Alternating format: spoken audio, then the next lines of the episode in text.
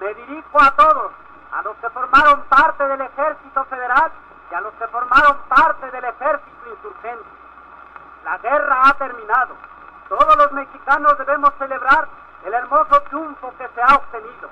Ese triunfo ha sido obtenido por el pueblo, que fue el único que luchó contra el único enemigo que era el dictador.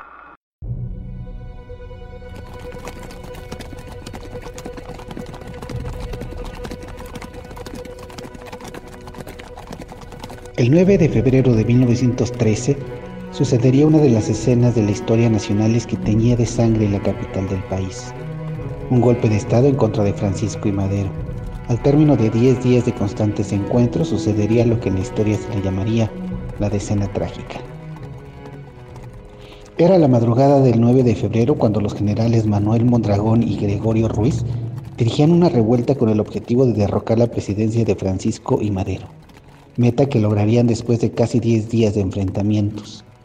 El 18 de febrero, el cómplice Aureliano Blanquet logró aprisionar al presidente Madero y al vicepresidente José María Pino Suárez en Palacio Nacional. Primero Mondragón y Ruiz motivaron el levantamiento, consolidando un grupo de cadetes de la Escuela Militar de Aspirantes de Tlalpan y a una tropa encuartelada en Tacubaya. Primero pretendía capturar al ministro de Guerra, Ángel García Peña, garantizando la liberación de los generales Bernardo Reyes, preso en la cárcel de Santiago Tlatelolco, y Félix Díaz, encarcelado en la penitenciaría de Lecumberri. El suceso ya venía gestándose desde 1912, con el evidente apoyo del gobierno de Estados Unidos, a razón de ver inconveniente que Madero buscara nacionalizar a los ferrocarriles y el petróleo.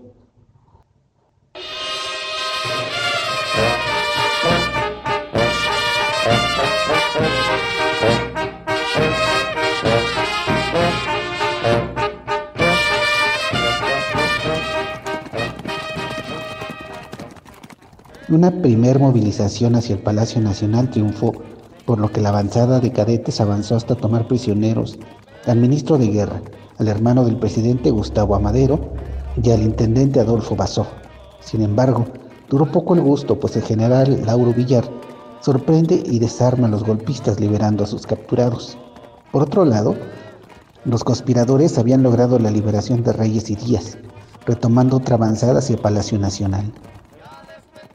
Al llegar al Zócalo se encontraron con la defensa del general Villar, dando lugar a un intento de negociación fallido por convencerle de integrarse a la causa, sucediendo una balacera en la que tanto Reyes como Villar resultan heridos. Ambas partes sufrieron numerosas muertes, aunque la mayoría fue de los golpistas, quienes se retiraron hacia el fuerte de la Ciudadela, entonces un depósito de armas y municiones resguardado por fuerzas maderistas. Tomado por traición significó un triunfo en el que obtuvieron 27 cañones, 8.500 rifles, 100 ametralladoras, 5.000 obuses y 20 millones de cartuchos.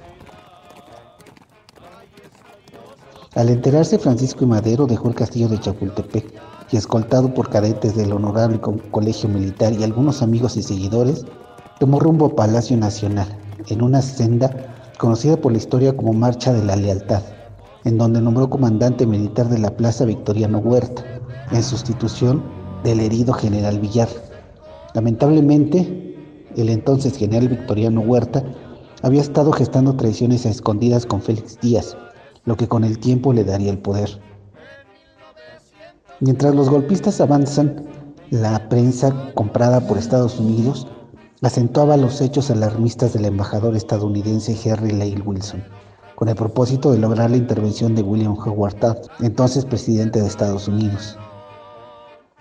El 16 de febrero, negociando con base en el menor de los daños para la ciudadanía, se acordaron 24 horas de tregua.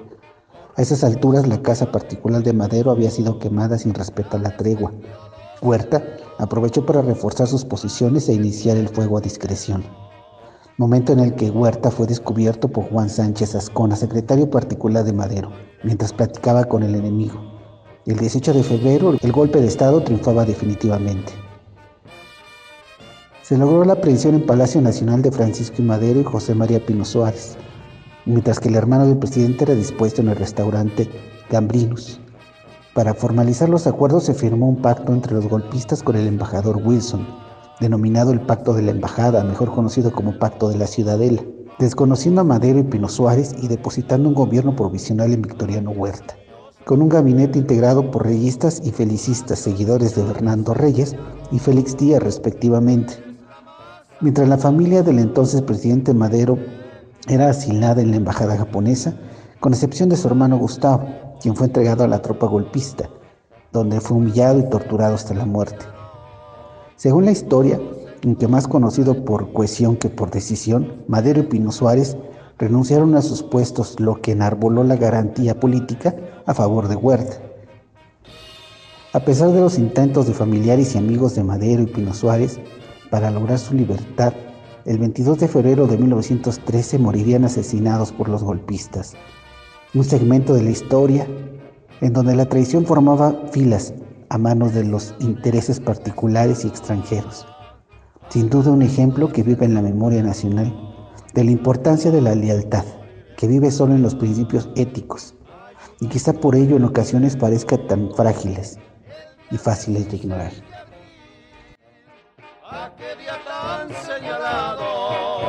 a la una de la mañana el fuego se ha comenzado ya se acabaron los versos y acabaré de cantar. La bola ha rodado mucho, aquí se vino a parar.